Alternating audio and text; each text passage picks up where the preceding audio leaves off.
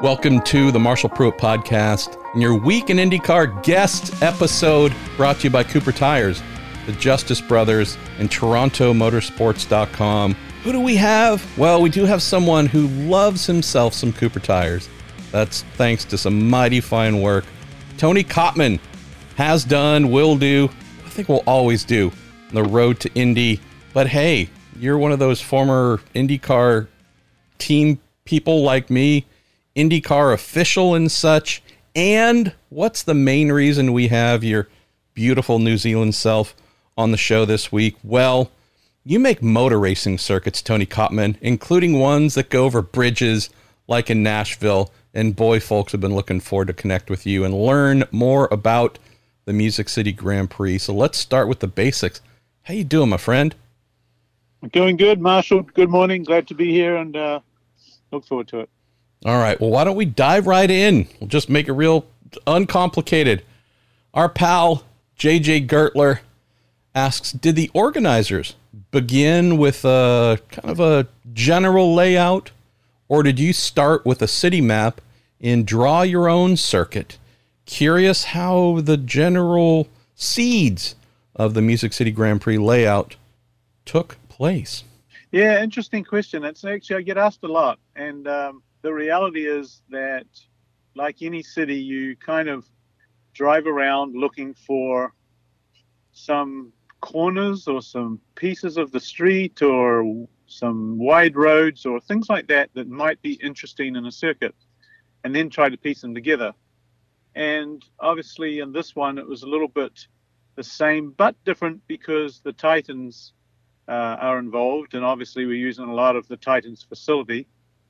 Um, and therefore, um, everything has just become an extension from that facility, and then just trying to, um, from there, figure out how it makes it, how to make it raceable. And honestly, it just ended up the way it, the way it did because um, trying to deal with straightaways and corners and, you know, hoping people pick different downforce settings and all those type of things. So that's pretty much it. One more here, similar design-centric thought, and it's not the only design question, but on this theme, Windy Car asks, what was the hardest trade-off, Tony, uh, that decision you had to make in coming up with a Nashville circuit where you wish you could have either had both options, but something had to give? Were there some alternate layouts or, or corner usages where you're like, oh, this is going to be amazing, but for whatever reason had to be taken off? Uh, yeah, I don't think that I, that there was a layout that I had to completely um, throw away once we kind of got the basics of the one we ended up with. There's always trade-offs. Um, and I would say the biggest trade-off is, in this situation, the promoter has funded the repairs for the streets. And the streets in Nashville are terrible. So the amount of work and expense has been quite vast. And if you look at it from the trade-off perspective, do we pave this portion? Do we pave these corners? Do we pave this section of road? Versus, man, I'd really love to have that sidewalk moved, or I'd lo- love to have some a curb trim back.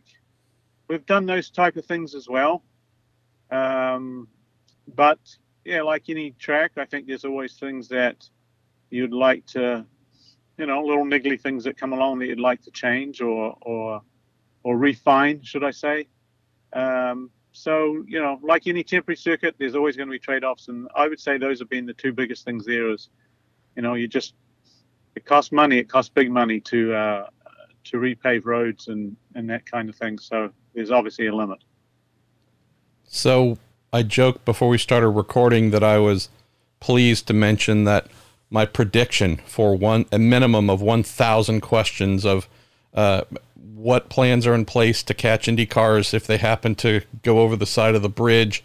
Um We came in at less than a thousand questions there. So I'll just pose that one and have seen that some, call it standard uh, barriers are already in place across the bridge, but this seems to be an area of significant fascination, Tony. I know you've probably been asked it a million times already, but let's talk about that. Hey, you've created this awesome course where we're not just covering a, a little pond or a puddle, but a significant stretch over water and high above that water. What do you, where do you start with the safety aspect? And do things go beyond just erecting fencing there? Are there folks below in boats? Uh, tell us about this. Yeah, I mean, obviously a uh, great question. It has, uh, the question has been asked a lot. And I think there's really uh, three things I want to cover. One, we have and are using the absolute latest safety system. Uh, this is the first time in the U S that we've used it on a temporary situation, temporary solution. And when you see it, you'll realize why it's the best. It's very, very good. It's a Geobrugg system, Geobrugg designed out of out of Switzerland.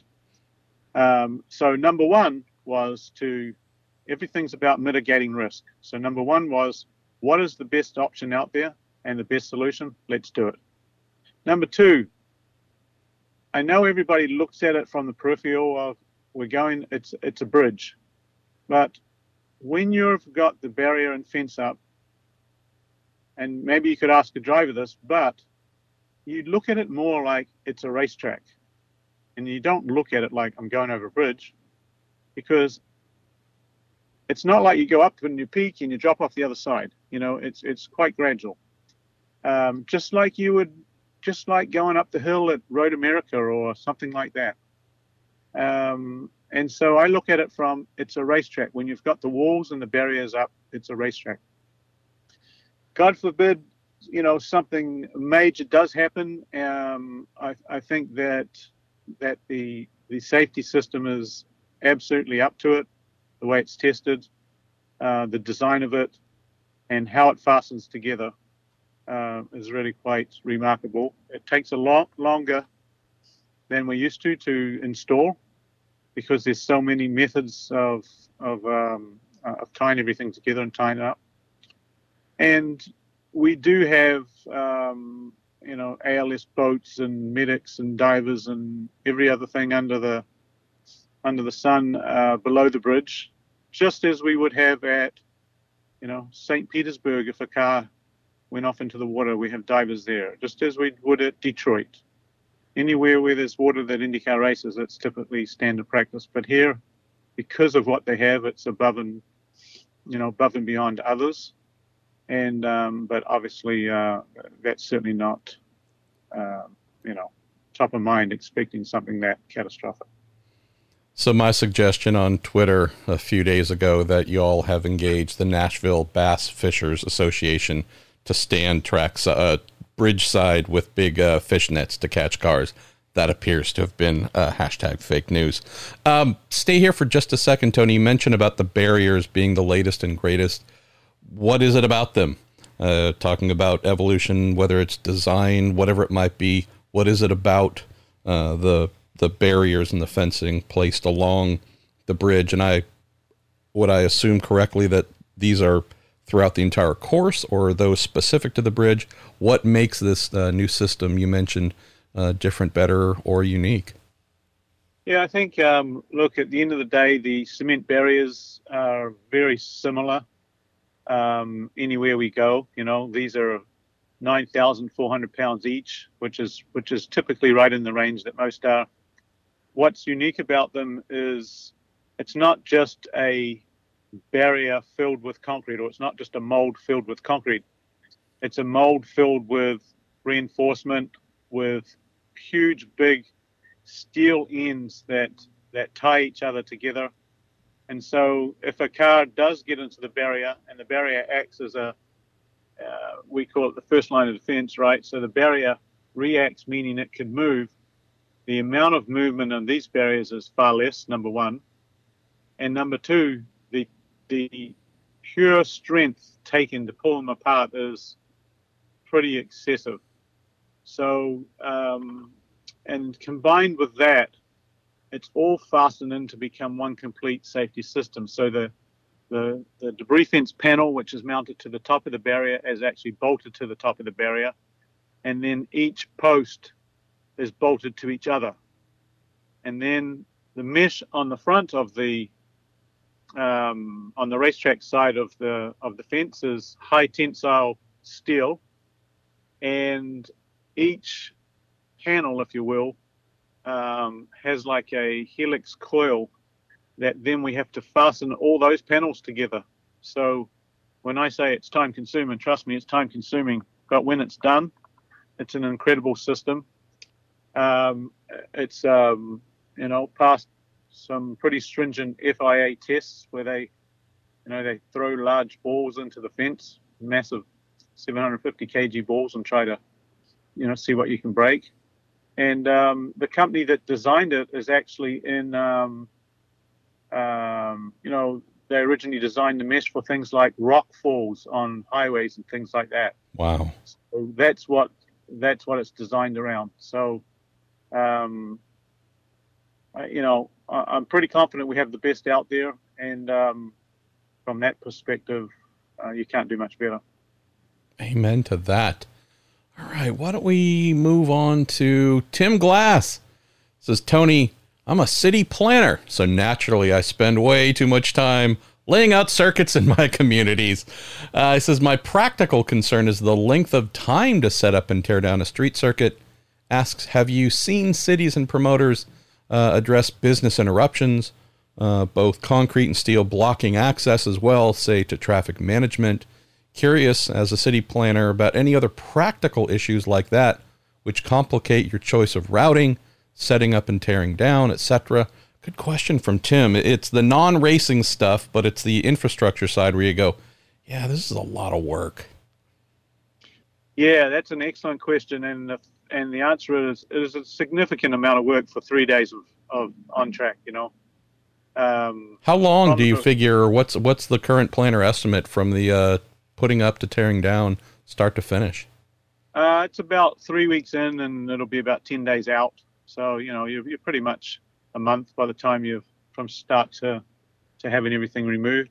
Um, like any city, the difficulties are maneuvering around businesses. So, um, you know, to minimize interruption to businesses and to minimize interruption to traffic, in this situation, we build the track at night from eight p.m. to five a.m. And because it's Nashville and there's so much going on down here, we don't do any work on Friday or Saturday nights because there's too much traffic all night. It's cra- The place is crazy. And so from that perspective, it's an incredible place to have a race. But selfishly, um, we can't work seven days a week. We can only work five because of the, uh, because of the hooligans downtown. So, um, you know, and combined with that, uh, Nissan Stadium has their own events going on. They have a soccer event coming up the weekend. The very next weekend and the weekend right before the race, there's a Garth Brooks concert. So you can imagine that um, they need their parking spaces and their, you know, all everything that's part of the events to be open and usable. And we're trying to come along with barrier and block everything in because selfishly from a racing perspective, we want our course defined and, and built up as early as practical. But in this situation, it's not practical to build up a lot of things around the stadium or in the pits or the, or the paddock area until the week of the event because of the other events going on. So it's not like Garth Brooks is some podunk group coming to town, you know? Yeah. I mean, uh, it'll, it'll be, uh, it'll be packed. So, um, from the planning perspective, those type of things have, have probably been very difficult or at least put some pressure on both sides. But, um, um, you know, we've tried to, we've tried to be, um, good players, do what we've said, and and um, we're at, actually at the point now where it's we've done a lot of stuff around the stadium and we've put the barrier on the bridge, but it's time to go back downtown over the other side of the bridge. So one more night on this side, and we'll be we'll be up downtown a little bit, uh, messing with with a few corners there. I love it. I'll ask this. I'll throw this one in. I've heard there's been at least one driver, I would assume maybe more, who've done some simulator time on the Nashville layout and offered some feedback. Can you share some insights on that, Tony? Because if I'm thinking about, and maybe you can share some of the former street circuits that you've uh, created, that would be a modern development, right? Uh, ten years ago, it named the place, or fifty, whatever amount of time, might not have had the ability to use virtual methods to possibly tune or tweak things a little bit on the layout. But what has that process been like in getting the uh, the circuit finalized? Yeah, things are changing. There's definitely times are changing for sure. And, you, you know, there's a few more tools. I think that um, it's a new track, so obviously things are going to be different. There's no previous expectations, but you do get uh, some feedback about specific things. I mean, you know, these these guys go around and put a lot of time into what they're doing on the simulators. And, and um, um, you know, there's a there's there's always... Um, feedback on, man, this corner would be nicer or different or better or more raceable if you could do X. The challenge to that is it was probably that way because you couldn't do X.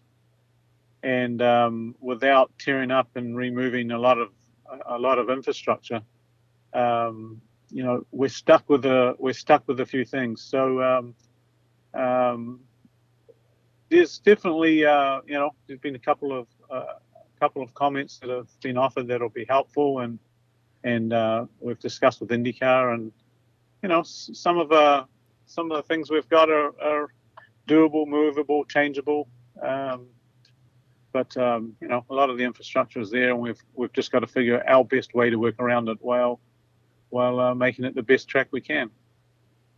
Let's go to Carl Vella. Says, hey, first time sending in a question. Thanks, Carl, for that. Says, Tony, what are the areas in the Nashville track you feel might be the best passing zones? Uh, and he also offers uh, nice thoughts and uh, ongoing prayers for my wife. I think without question, um, you can you can see uh, most of the grandstands and um, uh, particularly located uh, down Turn nine. So you come up the bridge and come down to Turn nine, and the track is really, really wide. Uh, pretty wide exit to the corner, large runoff area, so pretty inviting. Um, it's interesting, the runoff area for that that corner actually goes up on top of another bridge. So there's a there's a bridge that goes over the freeway, but nobody has ever commented anything about that bridge. Hmm. But um, there's so much room there. We've used a significant amount of room and left it wide open. So anybody that's sitting anywhere near that turn, Um, you know, particularly at the start of the race, it's going to be an incredible sight. And, um, um, you know, you, you you sit down there and you can watch traffic go both ways. So I think, uh, in my opinion, uh, turns nine, turns ten, turns four uh, are the prime uh, are the prime overtaking spots. And, and um, you know, hopefully there's going to be going to be plenty of action. Related to this, Tony, our friend Sarah Morrell, she uh, asks, where is the best spot to watch the Music City Grand Prix with a general admission ticket? I know Sarah, her husband Jeremiah, and some friends are all planning to drive down from greater Indianapolis to uh, spectate and enjoy. So uh, you might have just mentioned a couple of spots for them to consider, but with a general admission ticket, where would Tony Cotman recommend folks to go and check out and watch the action? Well, on the on the same turn that we just talked about, turn nine, there is an Exxon station, and that Exxon station is obviously closed for the weekend, but it's going to be uh, general admission access right around the area. In fact, there's general admission access on a, on a, most corners on on the uh, stadium side of the river. You can pretty much uh, line the fence. But if you want to see them coming tails or going tails away and coming head head on to going on and off the bridge, then uh, I would go somewhere down by turn nine on the inside of the track, and I would stand up against the fence there, and I think you'll get more than your value for money. I love it. Let's see. You spoke about some repaving and whatnot uh, being done by the organizers. Brian Smith adds, people I've spoken with in Nashville say they can't believe we're going to try and race across the bridge because of how rough it is over the joints in the road. Can you talk a little bit about anything that might be done to avoid a situation where uh, we've effectively got a ramp in the middle of the road? I guess I'm having visions of uh, the original San Jose uh, Champ Car layout, which I loved. Railroad tracks are the best, and Baltimore too. But uh, he's curious about, could any of those uh, abutments in the joints be problematic, or is that something you and your team have looked in to fix for the event? Yeah, I mean, there's um, look, the the real bad areas were the um, joints on either end, uh, the expansion joints on either end of the bridge, and then the transition. The bridge is concrete, and then when you get off the bridge, it's it's asphalt. So those transitions were not good for racing. So there's been a lot of work done there. There is definitely bumps on the track, without question. Um, I think our job is to make sure that we don't end up with non-raceable bumps like railway tracks. And um, you for sure know, you, you know you go over an expansion joint, you can hear it, you can feel it. Um, There are different types of expansion joints on the bridge, which when you're running over them in a passenger car make a different sound because they're, how they're made. Um, some of them have a, a rubber joint, uh, expansion joint. Some of them have metal plates that are pretty close together.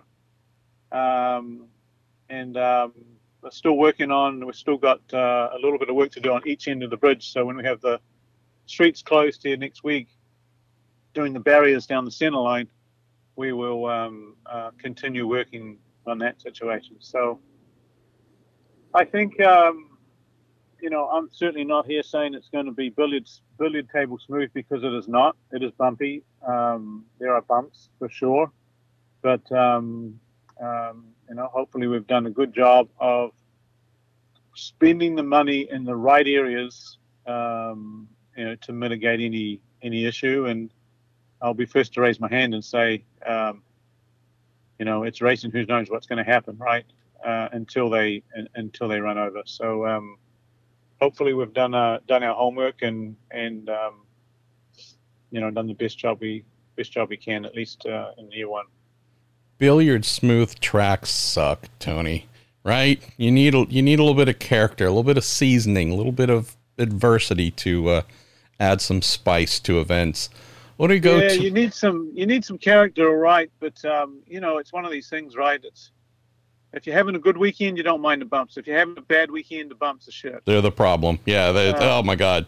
You get rid of the bumps, so, my car's on pole and I win the race, of course. Yeah, so um, you know, I mean, without naming tracks, there are some tracks that we go to that are really, really, really bumpy. Um and so um, you know, we just gotta put it all in perspective.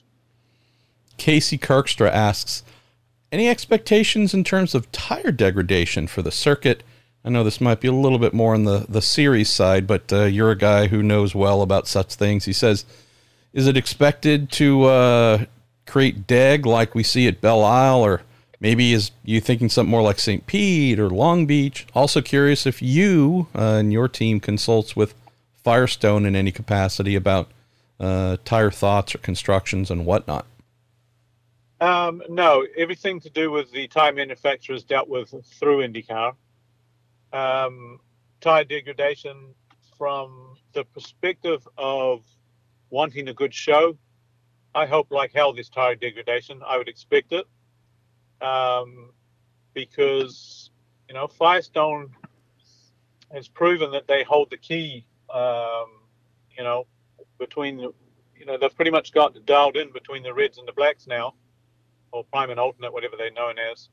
And, um, you know, they hold a key to the to the racing. So I'm sure the race length or the distance and, uh, and the pit stop windows and tire dig and all that's been taken into account from IndyCar. And, um, you know, do I think that the surface creates more degradation than others? No. Um, you know, turn nine's probably pretty quick, so laterally, pretty, uh, you know, reasonably aggressive. But, um, um, look, it's a street circuit. There's a lot of point and squirt, you know. So um, yeah, I, I don't see why it'll be any different than anywhere else. And as I said, tire degradation is a good thing for, for, a, for a race fan, for a spectator. Got a fun little note sent in here from Cooper Tires.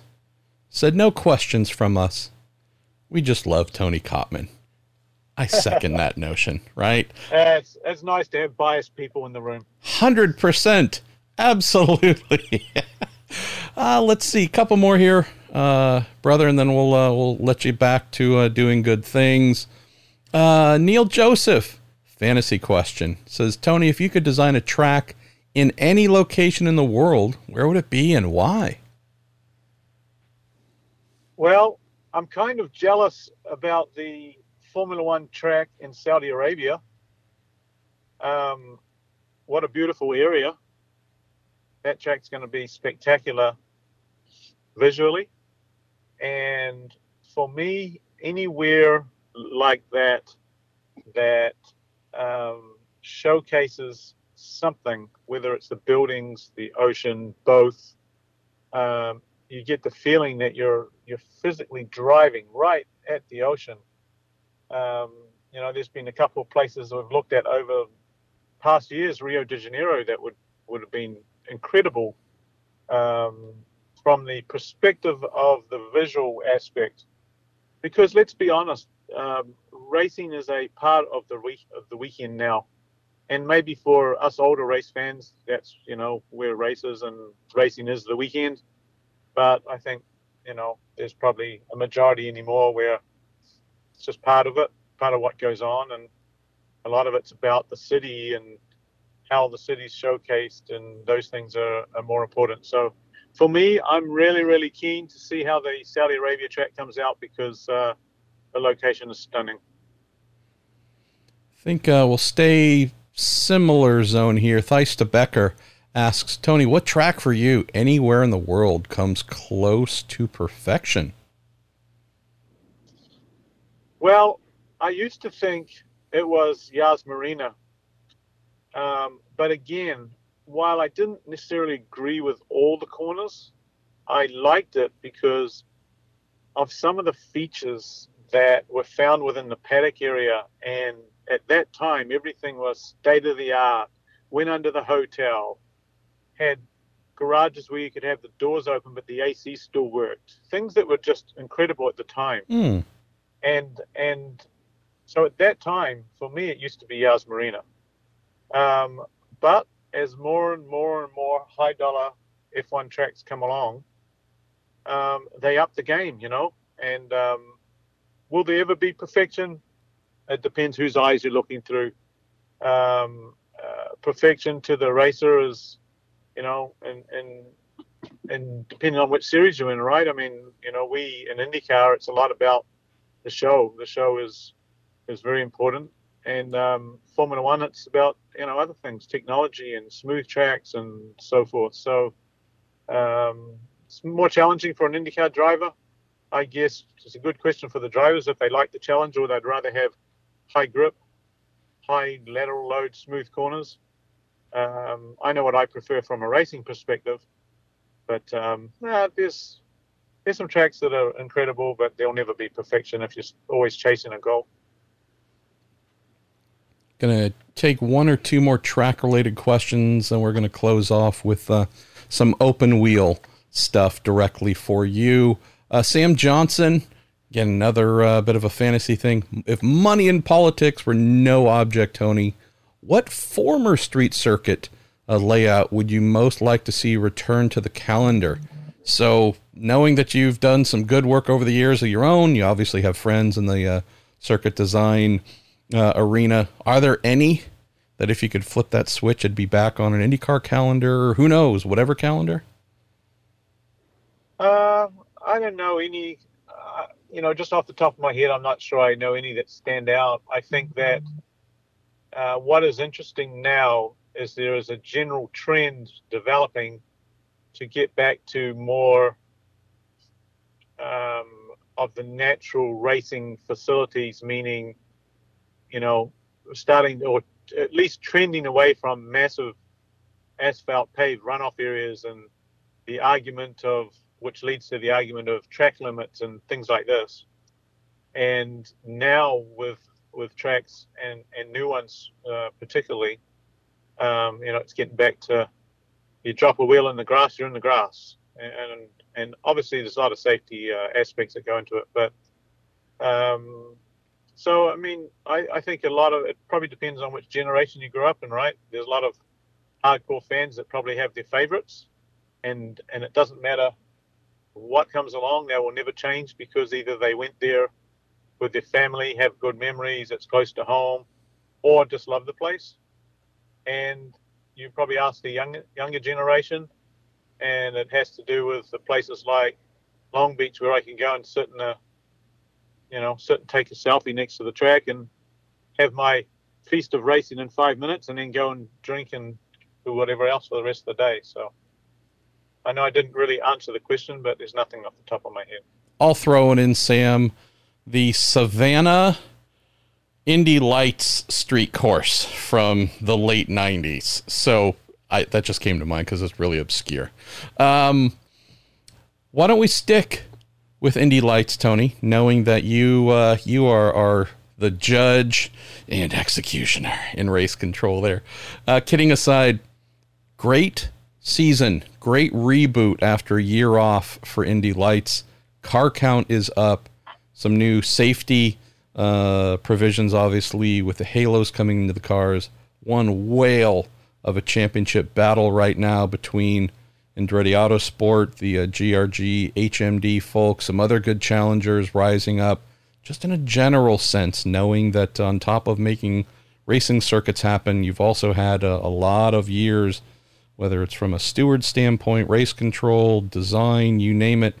Give us a general T C thought on this uh, twenty twenty-one Indy Lights season so far. Yeah, it's been pretty good. I mean, obviously the the um, uh, the contenders are coming to the top, right? So I think it's going to sort itself out here pretty soon. Indy Indy Lights has a next event is at Gateway, and it's a double header, two races on the oval for one and a half times the points on the, each race. So could be a deal maker or a deal breaker for somebody. Um, depending on how good a weekend you have. It's good to see the resurgence. I think it's needed. I like it. I obviously support it. And, um, you know, you, you have your, I think it's, uh, it's been working. The system's been working, and, and we've been really lucky because a lot of the Indy Lights drivers have made it to IndyCar or had, there's been openings at IndyCar probably more than ever over the last few years. You know, there's some years you go year after year after year, and it's just never an opening. So, um, yeah, it's great. It's um, it's a good series to be involved in, and uh, and obviously I enjoy it. Last thing, knowing that you were part of the uh, iconic committee uh, that helped make the uh, Dallara D W twelve what it is, a question from Steve Grinstead saying, Mister Cotman, is there any one thing you'd love to see incorporated into the next IndyCar chassis? So don't know if you've been asked to be part of that iconic part two or whatever else, but uh, just in a general sense, any things you think uh, definitely need to be part of the next generation D W twenty-three, twenty-four, twenty-five, whatever it ends up being. That sounds like a question that could get me in trouble pretty easily. Yeah, we're not going to let you off I'm, easy, man. These all been, uh, you know, pretty slow pitch over the plate for you. But I'm going to go with more horsepower. I think that is a must. I think it's critical, um, and I think it will it will um, uh, further develop and improve the racing, and really put the in the racer's hands. So for me, um, you know, I'm not sure where they're at or what they're doing totally, but more horsepower. Yeah, I'm with you. My only concern, if if there's a concern, is yes. I know what the target is. I know that they want to start off at nine hundred ish with. Uh, hybrid deployment being part of that uh, total number, but you always worry if that's too high of a goal to start and if that will be fully achieved. So I hope that it is. I hope, hope, hope. Mister Cotman, yeah, that was great. Thank you as always, my friend, and do appreciate you getting us smarter and hopefully uh, easing some fears about IndyCar drivers needing to wear wetsuits or go swimming or whatever during the uh, Music City Grand Prix, and can't wait for this event to, to kick off and hopefully live up to the true. What do you think, mate? Some of the highest expectations I've seen for a new event. I mean, uh, I, I don't know if I can recall anything like it in a really long time. Well, it's probably two reasons. One, we haven't had one for a while, right? Yeah, and, there's uh, that. And two, um, I mean, geez, could you buy, could you find a more vibrant city that is perfect to a downtown location? I mean, it's it's the city, the city, the city, and I think at the end of the day, I, I've experienced this, and I know that I've heard from a lot of people who say, I'm getting ticket requests and things from people that aren't even in races. They never call me about anything, but they want to go to Nashville. And um, looking at all the partying that goes on around here, I can see why. That's why the fences are going up, to keep the crazy partiers out. Now we've finally oh, yeah. put it all together. Tony Cotman, thank you, my friend. Thanks to Cooper Tires, as always, for their support. The Justice Brothers, Toronto Motorsports dot com. We'll speak to you next week.